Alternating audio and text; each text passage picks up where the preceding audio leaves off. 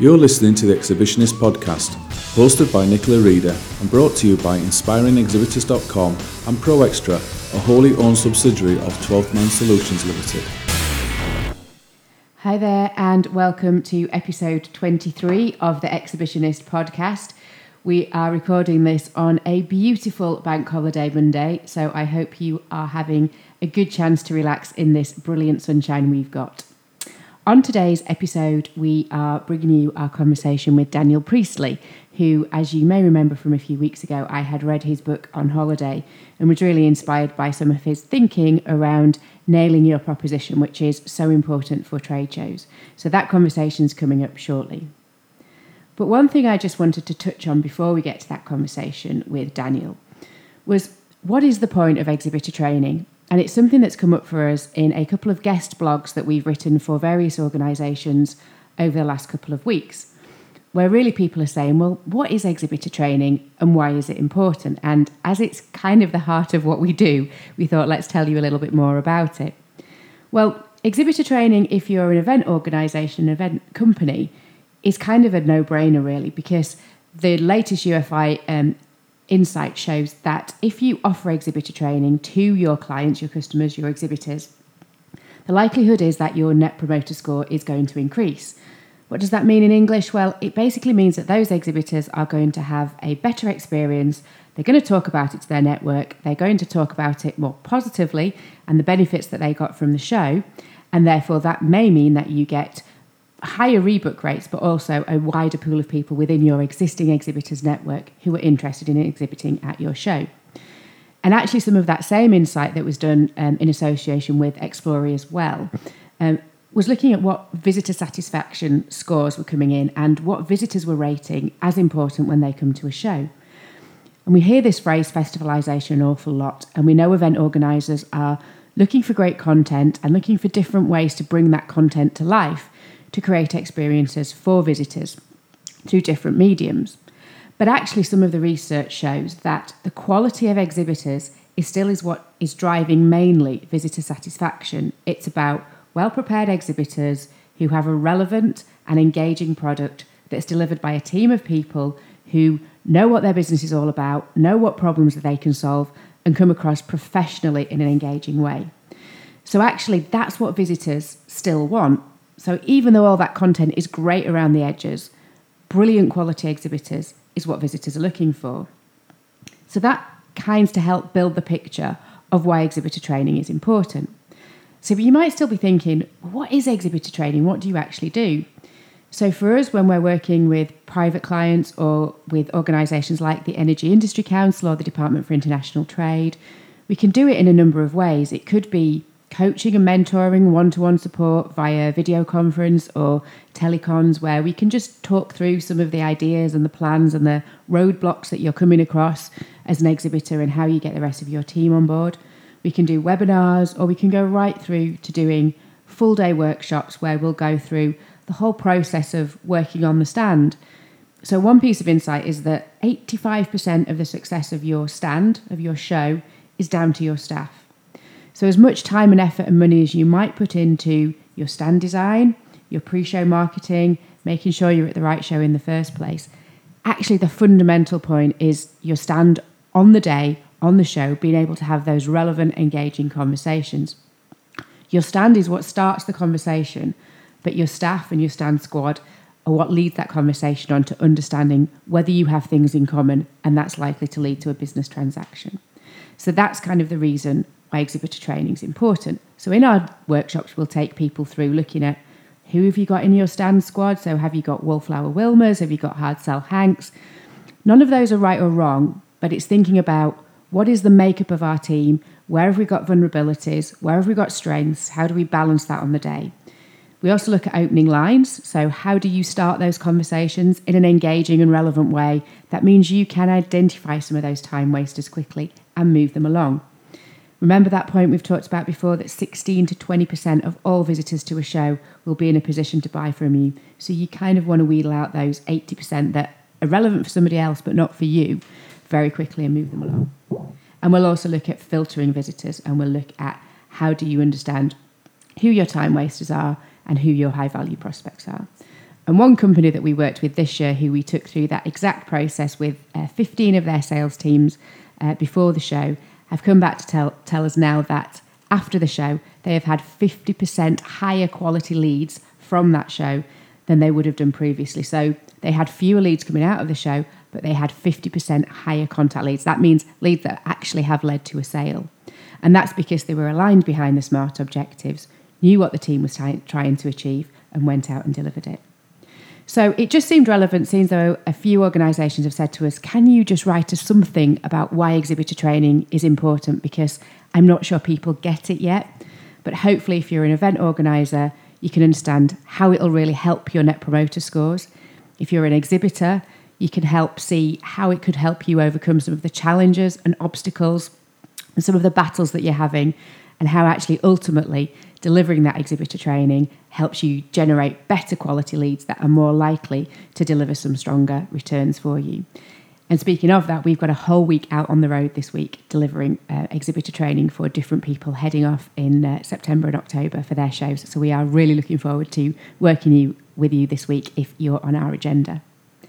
So that's it from me for now. I am going to hand over to our conversation with Daniel, which I really enjoyed. And I think from this one, you will get a lot more inspiration than just trade shows. You'll actually learn a few things that will hopefully help you in wider aspects of your business. So enjoy the show. So, on this week's episode of the Exhibitionist podcast, we are delighted to have joining us entrepreneur, best selling author, speaker, co-founder and CEO of uh, Dent Global, Daniel Priestley. So, Daniel, welcome to the show. Thanks for having me on the show. Thank you. And as our listeners will know, I referred to your book a couple of weeks ago as it had been my um, inspirational holiday read that I'd had a couple of weeks ago on a beach in Portugal. So which which one did you read? I read Key Person of Influence. So oh, very, very I've good. worked my way through that. The other one that's relevant for you guys is Oversubscribed, which is very much that kind of marketing book, and I think it I think it even mentions exhibitions in that um, in that book too. Yeah, absolutely. That was the first purchase I made when I came back from holiday. So you'll be pleased to know I've kind of I've done the KPI stuff and now we're on to oversubscribe. So um, love it. I'm so excited to have you here. I did mention on the show that we were going to try and get you on. So um, I know you are a busy man. So thank you so much for making time to, to speak. My pleasure. So Daniel, for people who um, don't know kind of your work and what you've been involved in, can you just give us a quick bit of context and background on your journey? Yeah, so uh, my background is as an entrepreneur. I started a uh, company when I was age 21, and it was actually very much around running events. And um, uh, we, we did things like exhibits, but we also hosted out and ran our own events. Um, that business in Australia uh, got quite big quite fast. So within a first first year, it was um, a 1.3 million dollar revenue business, and then it grew very quickly, and we ended up being over 10 million in sales uh, within I think year four. Um, so it was quite a very fast growth uh, company. Um, when I got out of that business, I came to the UK when I was 26 and um, and launched another uh, business here in the UK in London, um, which uh, which has grown and evolved into an accelerator. Uh, which we do run a lot of events as well. Um, and uh, nine years on, uh, we have offices in Australia, Singapore, UK, Canada, USA, um, where we take uh, now 3,000 companies through a process of um, becoming a key person of influence and getting oversubscribed. Fantastic. So amazing growth there that I know a lot of our uh, listeners and businesses um, listening to will be thinking, yeah, that's, that's what I want for, for my business. But we have listeners who are both um, entrepreneurs and working on their own business as the owner, but we've got people also who are employed and working maybe in marketing or events teams for organizations. So is there a benefit to being a key person of influence, regardless of whether you're an entrepreneur or whether you're employed by an organization? Yeah, the, be- the benefit's always there. So every industry revolves around key people of influence, whether it be in corporate or entrepreneurship or politics um, or in charity. Uh, it's always the same few names that keep coming up in conversation, and you want to be one of those names. Um, and if you think about from any context, it's those people who get invited to speak. Uh, it's those people who um, who get presented with deals uh, first. Uh, it's those people who attract talent around them, who want to work with them. So, for lots of reasons, you want to build a profile. You want to be known for a niche, um, and uh, and to kind of just become that key person of influence within within that niche. And how might you approach that differently if you were, say, an owner of a business versus somebody who's working inside an organisation? Yeah. So the, I suppose the benefit of being an owner of a business is you don't really need to get permission to try any crazy ideas. the downside is that you're probably going to try crazy ideas that you should have uh, talked to someone about first. Um, and obviously, you know, there's a there's a real corporate culture. It's almost a default that everyone stays faceless and that you stay behind the scenes and you hide behind the corporate branding.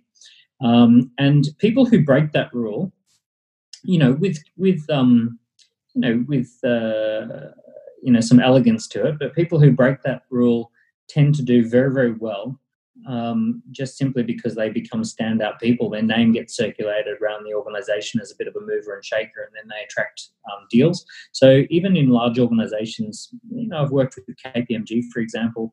There are certain partners and, and people throughout the organization who raise their profile, who, who get known for things, who host events and dinners, um, and they become you know the center of a network and very rapidly they uh, they become rainmakers within their organization as well and i guess just leading on from that you never know what the future holds and actually so many people build some experience in corporate world and then decide to go and go it alone and if you're well known in your industry yeah. that's got to help you if you if you raise your profile you also get headhunted um, and you get offered great opportunities, and that's always a good thing. You know, it's a demand and supply game. So if multiple companies want you to work for their organization, then um, you know you, your value goes up. Um, there is no inherent value in any particular person. It's a demand and supply game. So, um, so even if you think about your own labor or your skill set as a product, um, ultimately the value of that product is about demand and supply. So, if you're head of learning and development for an organization uh, you get really well known because you're writing in the media and you're uh, building a uh, Instagram profile and you're giving talks. Um, suddenly, you know, all four of the big four accounting firms want you to come and work with them. Your price just went up.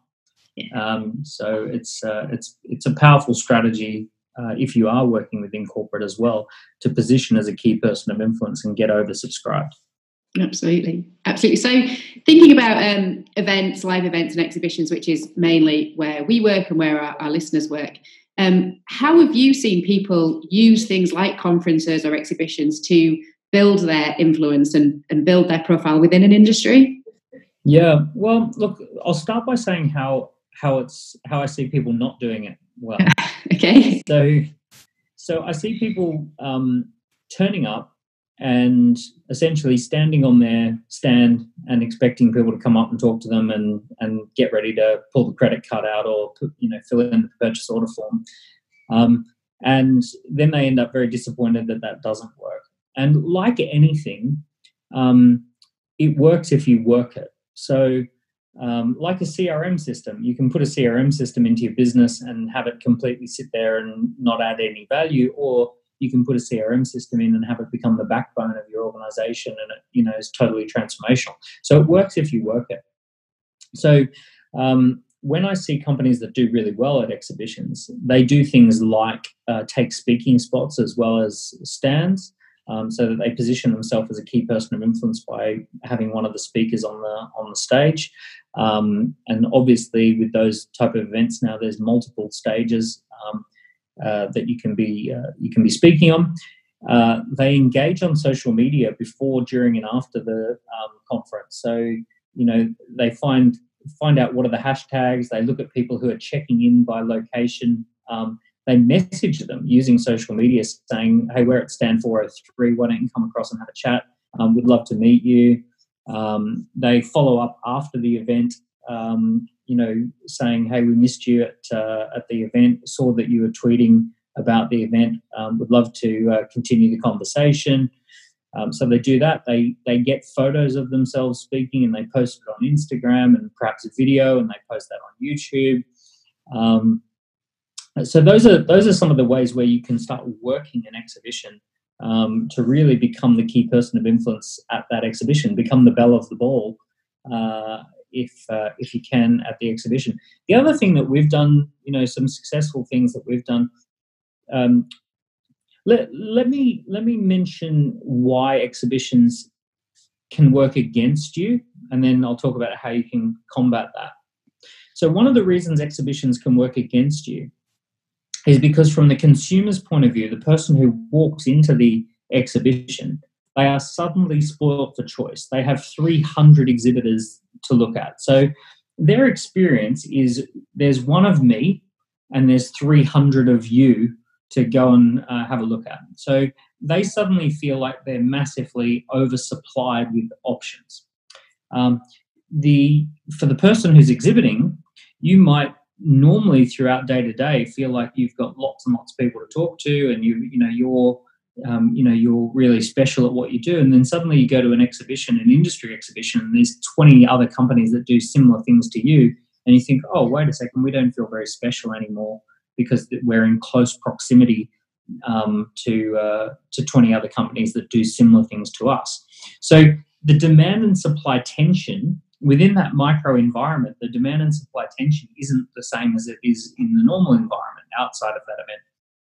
So what you have to do is somehow rectify the demand and supply tension within that environment. So you've got to create scenarios where people are really singling you out as the most important exhibitor of the show. Um, uh, so anything at all you can do that creates uh, people almost lining up um, to see your um, exhibit, all of that sort of stuff. One of the things we did at one show was we got these really bright red bags with um, key person of influence and an arrow pointing up at the person holding the bag. Nice. Uh, and in the bag, we had a free copy of the book Key Person of Influence and all of our dates and our pens and all that sort of stuff. And on the earliest part of the very first day, we um, uh, each day we made sure that hundreds of people got a, got this bag, so that all day people are walking around with a bag that says "Key Person of Influence," and it was massively oversized. It was too big. You know, it was only for a book, but we had the big red bag um, that people could could um, could walk around with. And um, and then people would come up to our stand going, "Oh, is this where I get the key person of influence bag?" Yeah. Um, and uh, you know, and it basically created a steady stream of like little people walk. People were walking around advertising us the whole the whole day, um, just by carrying the bag. Um, you know, so that was that was a great strategy. The other thing that we would do is, um, if I've got a speaking slot, I would we would promote, I'd have a speaking slot in the afternoon and we would promote all day. This is the speaking, this is the speak. We have little cards, 3 p.m. Daniel Daniel's speaking. These are the key points he's covering. Um, here, you know, he, this is where it is. Go, go and see him speak. Um, and then I might have 80 people who come into that auditorium at that time and, and speak. And then what I will do is I'll say, um, we're over at stand 403, which is here, and I'll put it up on my slides. I say anyone who goes over there, we've we've got a free copy of the book Key Person of Influence, so that you can come along and swap your business card for a book um, at our stand, and then you can you can uh, get that. But we only have say 50 or 100 copies of the book, so make sure you do that in the next you know hour or so before we run out. So I deliver a presentation, lots of value, uh, and then tell people go go across and get the key person of influence book. And then what will happen typically is pretty much within the first 20, 30 minutes, lots of people go wandering up to the stand. And now we've got a, a lineup of eight, eight to 10 people standing in front of the stand waiting to talk to us and waiting to, to do something. And that everyone who wasn't at my talk suddenly comes up and says, Well, what's going on over here? Yeah, yeah it, it's funny, I say it so often in podcasts, but if people could see me, I'm literally sat on the other side of the video screen, just like a nodding dog going, yes, and that, and that. That's the important bit. So, um, a few things just to kind of pick up on there, really. You were talking about speaking slots, and that's definitely where we would say to a lot of exhibitors and clients we work with, nailing that speaking slot's really, really important. Quite a lot of people say to us, but I don't have anything to say. Why would people want to listen to me? What is it? So, where do those kind of nervous speakers start thinking about how do I pull together some kind of presentation? What is it that have I got that, that is worth listening to? Where did you start? Uh, well, where I started was introducing other speakers. So I would, um, in the early days, I would have other professional speakers who came and gave talks, and I would um, top and tail the talk. So I would introduce them for four or five minutes at the beginning, and then host the Q and A session, uh, section at the end. That gave me a little bit of confidence being up on on stage in front of people. Um, and then there came a day where one of our speakers, uh, his father had a heart attack and had to go to hospital the uh, an hour before the talk. And he actually said, Daniel, you know the talk better than just as well as I do because I've been hearing it every night for the last ten nights. He said, uh, "Here's the slide presentation. You give the talk." um, and uh, and and it was kind of like, oh, okay. I got thrown into the deep end, and sure enough, it was just fine. And um, that year, I gave 174 talks wow. because once I knew I could do it, I uh, I did three a week. Yeah, it's never as scary as you think it's going to be, is it? Once you're up there and doing it, if you know your stuff, it's well. A key idea for me is that I always think. I always the thing that I always think, and I've given talks in front of two to three thousand people at a time, um, and I always think it doesn't matter how many people are in the audience, everyone's only got two eyes and two ears. So each person is experiencing something from their own personal subjective experience. So essentially, it doesn't matter that there's 2,000 people. 2,000 people is what I'm seeing, but each person's only seeing me as just one, as one to one. Mm-hmm. Um, so, uh, so as soon as I kind of, in my mind, that that tricks my brain into thinking that no matter how many people I'm talking to, I'm just talking to one person at a time. Um, so it kind of that, for whatever reason, that thought works for me. Um, but look, the other thing people can do uh, is they can hire a speaker. So, um, you know, find someone who's a key person of influence, say to them, We're exhibiting at this show, they've offered us a speaking uh, slot. Would you like to be our speaker? Um, we'll, we'll present you, and all you have to do is, you know, I mean, obviously find the speaker who's going to who's essentially going to cast you in a good light. Um, so if you you know if you um, uh, you know have accounting services, find an entrepreneur who's happy to speak and talk about the power of knowing your numbers, and um, you know and get them to wear your shirt or or you know have your your branding all over the slides, um, and make sure that they invite people back to your stand. Um, the other thing you can do, much much smaller example, is you can buy an audio kit uh, with two microphones, and while you're at the exhibit, uh, conduct some podcasts with potential clients and clients, and ask people and just say, "Look, we're we're recording a podcast series. We'd love to ask you three or four questions about um, about uh, you know how you use this particular type of software." Um, you know, uh, can we ask you a few questions and, and get you on our podcast? And you, you can just wander around doing sound bites and that is quite engaging with people. Or people can come to your stand and do a little sound bite on the stand. You know having things for people to engage with um, especially anything that is help you know an exhibition is a great place to start building a digital library. Um, so you can build audio you can build video you can do vox pops you can interview people on the spot. All of that kind of stuff makes the exhibit um, it turns the, exhi- the exhibit into a long term asset versus a one off. Yeah, absolutely. And I think that digital library then is a great way of following up with people afterwards because when you've got all those leads from a trade show and you're thinking, oh, what on earth am I going to talk about? Actually, you can send them the podcast or you can send them the bit of video and say, yeah. hey, this is what we recorded at the show. This is what we looked like. This was a great speech you might have missed. And it gives you a reason to talk to somebody that's more than just saying, do you now want to buy our product? So, yeah, kind of great way of, of doing that. So, we talked a lot about people being key person of influence in their industry, and, and the book made sense to me, and I understood kind of how you'd go about doing that. Question I had for you can businesses be key businesses of influence? And if so, how do they start doing that? Um, it's harder because the human brain is built to understand faces and people, and um, a business is a fictitious idea. It's a, it's essentially it's the name of the tribe. So if you think about you know humans being tribal creatures, um, it's essentially giving name giving a name to the tribe. So Chelsea Football Club is the name of a tribe of you know some footballers and their fans. But ultimately, if you take away all the footballers and you take away all the fans, then it doesn't really mean anything. It's just the name of the tribe. So IBM, Microsoft, uh, Apple, it's the name of the tribe. So um, so businesses can attempt to be businesses of influence by producing great quality content and thought leadership and releasing books and publications um, you know releasing research offering um, great products and gifts and all of those sorts of things. But ultimately i don't think it's worth dancing around the fact that um, faceless organizations massively get outperformed by organizations that have great people front and center. Um, you know, there's a reason that Apple does so well, and part of the reason is the products, but part of the reason is that they've always had a philosophy of putting the CEO on the stage. Yeah. You know, so Steve Jobs was fabulous at getting out and demoing the product and and actually showing this is what Apple products are all about. And he put a lot of thought and care and attention into doing that. And he scripted it word for word and he rehearsed and he got up on stage and he actually was the face of the brand. And then when he passed the mantle on to Tim Cook, Tim Cook is an operations guy. He's a he's a numbers guy. He's he's not a flamboyant speaker. Um, he's not someone who naturally is outspoken uh, or any of those sorts of things. You can tell that about him.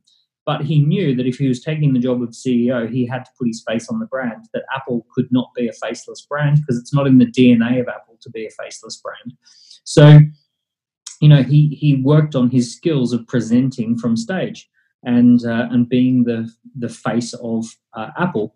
And it's just part of the job of being CEO. He's, he represents the brand, he represents the values of, of Apple. And if you compare face uh, brands that have a face versus brands that don't have a face, there is no comparison. You know, um. Tesla massively outperforms faceless car companies. Apple outperforms faceless phone companies. So it's um, you know, as much as businesses would love me to say, "Oh yeah, it's fine, just be a faceless corporation." Um, I, I, hate to say it, but actually, it's a um, it's a it's a third place move, not a first place move absolutely. And I think um, having worked both in the corporate side and as an entrepreneur in my own business, I can definitely see the benefits for, for building your influence. And I know a lot of smaller entrepreneurs that, that we work with are sometimes quite scared about, well, what does that mean? And, and I have to put my opinion out there. And I think sometimes it's just thinking about, well, what is your sphere of influence? And if you're a, a farm shop owner, and you just want to be the influencer in your village, you want to be the person that people go to to know what's the best meat, what's the best veg, and, and that helps you grow your business and people are coming to you, then then that's big enough for your sphere of influence. It's kind of understanding what your audience is, what your population is, and who you need to influence to grow. You don't have to influence everybody. It's understanding. No, I think it's not a look. It's not a being a key person of influence is not about being famous. Exactly. So, so a famous person is someone who is in the spotlight. A key person of influence is someone who shines the spotlight on something. Um, and a famous person is is you know you think about famous people as being famous to millions of people or hundreds of thousands of people. Key person of influence might be influential to a thousand or ten thousand people. Um, so the difference between being in the spotlight versus shining the spotlight on something, I personally hate hate the idea of me being in the spotlight. Like I um, I despise narcissists and I despise people who want attention for attention's sake. But I'm personally really passionate about the entrepreneur revolution, and I'm personally passionate about um, entrepreneurs selecting a United Nations global goal and aligning their business to something that would make an impact. So if you invite me to come and speak, I hate the idea of speaking about myself. I love the idea of talking about entrepreneurship, the entrepreneur mm-hmm. journey, marketing, um, and aligning your business to a, a, a cause. And as long as I'm shining the spotlight on something that I'm passionate about, I feel really comfortable doing that. Yeah. Um, and I'm like everyone else. As soon as you want to put the spotlight on me, it's like, oh, you know, it's pretty irrelevant. Um, you know, I'm not trying to be famous. I'm trying to get people to take a look at something.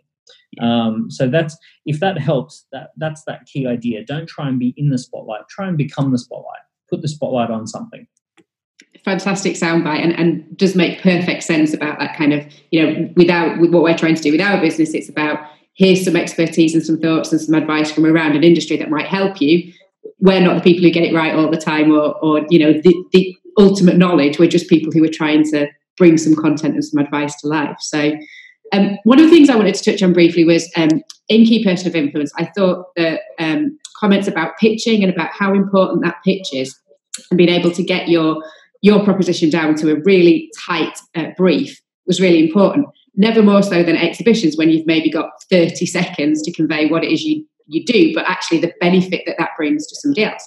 What yeah. would your advice be for exhibitors who are thinking about firming up their pitch? Such a great question because at the exhibition, it's that really kind of raw environment where people say, What do you do? And they, they give you 20 to 30 seconds to, to say it. So the first thing is plan and prepare and script. and make sure everyone who's going to be involved in the exhibition has got the script down. Um, a for a bigger company, doing something like um, uh, pitch practice or pitch training the week before and having a little competition um, where, um, like, pitch for 20 pounds, where essentially you, everyone has to learn the pitch and then you pick up the phone and if someone can go through the full 30 second pitch without stuttering or stammering they get 20 pounds that will actually pay big dividends the week later at the event to make sure that every single mm-hmm. person has the pitch uh, down so a 30 second pitch here's a format one format that i really like which is name same uh, claim to fame aim and a game right? okay So, name is your name and the company name. I'm Daniel Priestley. Um, I'm the co-founder and CEO of Dent Global. Right. So that's that's name. Same. So give it to people in a really, really simple, basic, easy to understand way. Um, we do training programs for entrepreneurs who have businesses between 100,000 and 5 million in revenue. Right. So that's same. Uh, claim to fame.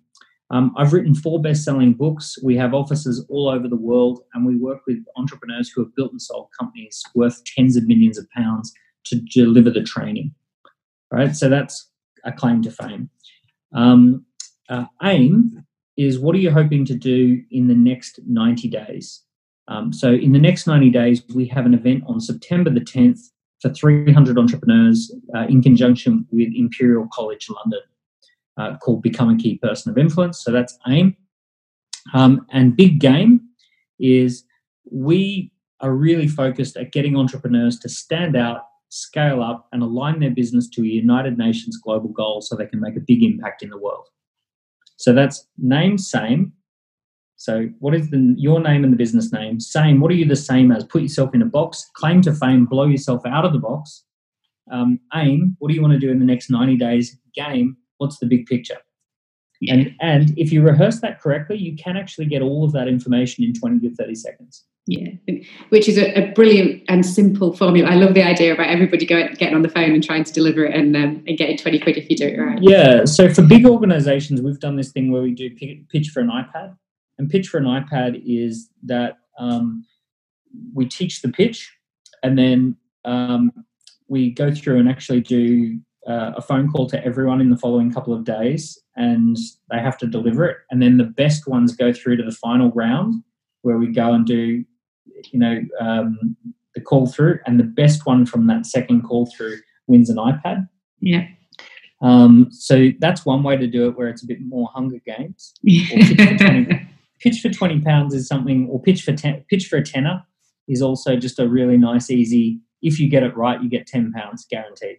Yeah, and, and I know um, there may be some of our listeners who are screaming at, at, this now saying, but you always tell us not to sell at exhibitions and trade shows. You tell us not to just come out with the, the sales pitch. And actually, what was brilliant about the sales pitch idea that you've just given it is that if, you, if you've done all that pre-show marketing, you're at the right show, you know who's coming to your stand, you've already attracted the right people, that's what they want to hear. That's not somebody random coming up just saying, you know, I've just happened to fall across you. What is it that you do? that's somebody who you've given five or six different bits of contact and communication over the weeks before the show to say, come to us and we'll show you what we do. And this is our pitch. Yeah. And that's what they're ready to hear that at that point. So, yeah. And also, a good answer to the question, what do you do here, is, um, is also not necessarily selling, right? So, it, you're giving, in that, in that example, name, same, claim to fame, aim, and a game, you're giving people um, enough, you're throwing enough out there that people can either talk to you about your big game,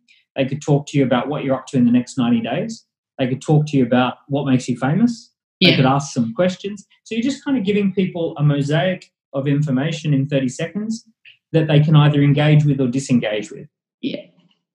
And if somebody says to you, What is it that you do? they're absolutely giving you permission to tell them what yeah. you do because that's what they've just asked for. So, yeah, exactly. you're, you're kind of meeting their needs. And, and, so. and the thing that frustrates people is uh, so tell me, what do you do? Well, as little as possible, really. um, yeah. Okay. That's trying funny. to be funny. What do you, What do you do? We're accountants, but don't hold that against us. Yeah. Uh, okay, but like, what do you do?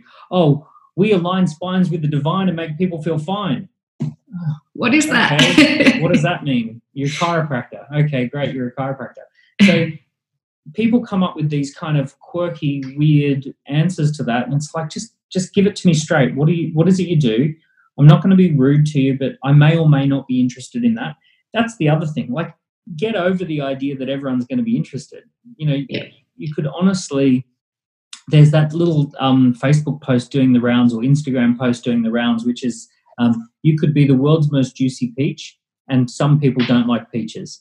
Yeah, absolutely, absolutely, and that's you know, sixteen to twenty percent is the stat that we usually use for the percentage of visitors that will actually be in a position to buy from you. Eighty percent are just time wasters. So Yeah, or, you know, or they've already got a solution in place that they're happy with, or they're selling something similar. yeah, So, you know, we we did some we crunched some numbers the other day, and um, we generate 25 leads for every sale.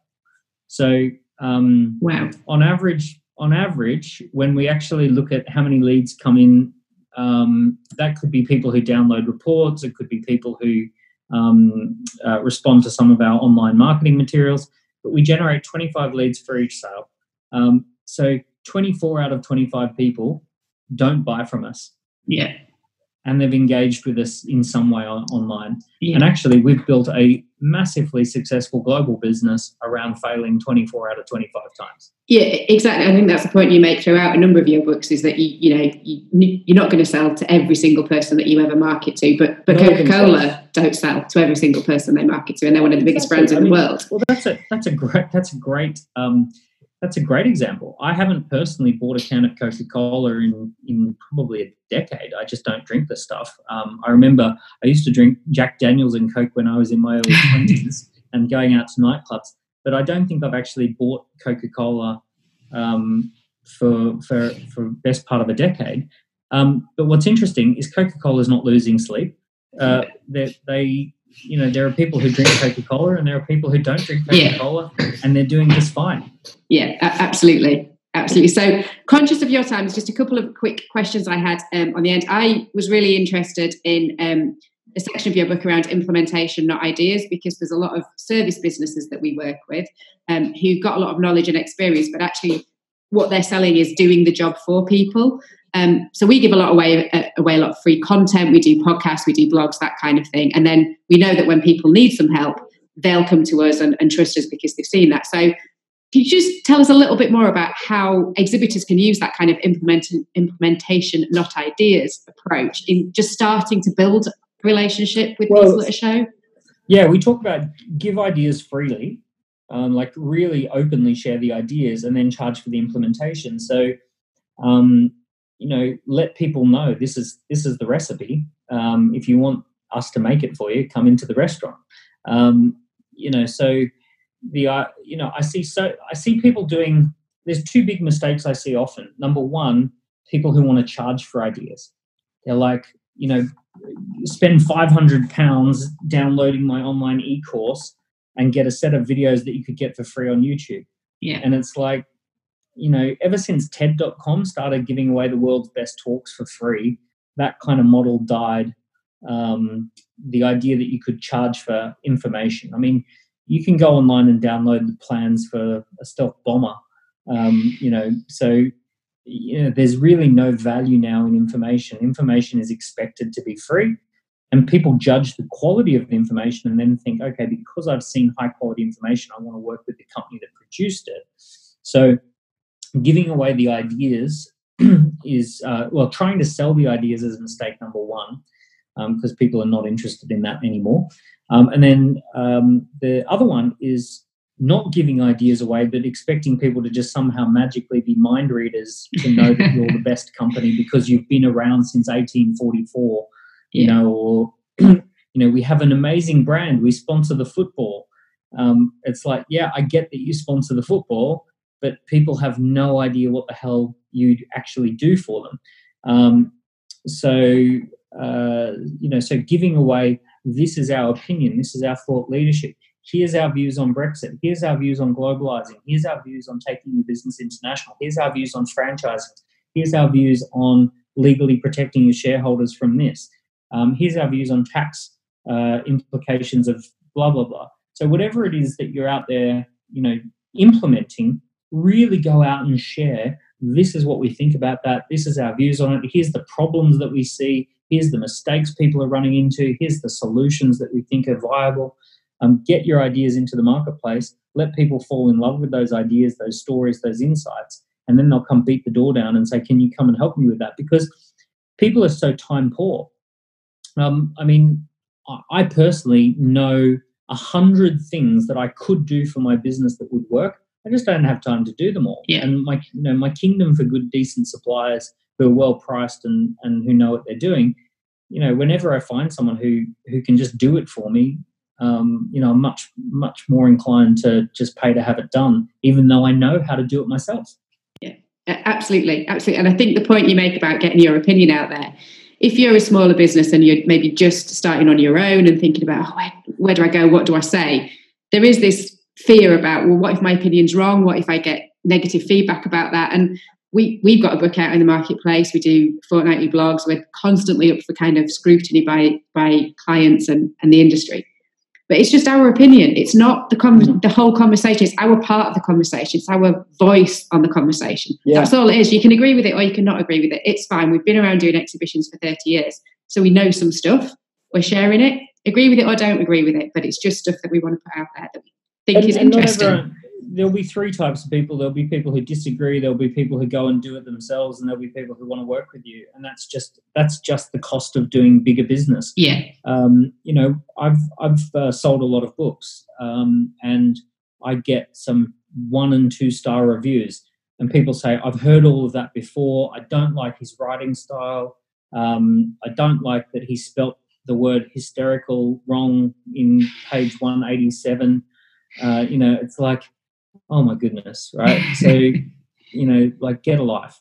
But, um, but, but, you know, that's one type of person. I also get people who say, I loved this book. I went off and did everything myself um, and I implemented everything and, uh, and didn't work with, you know, not a client. I went and went and did yeah, loads myself.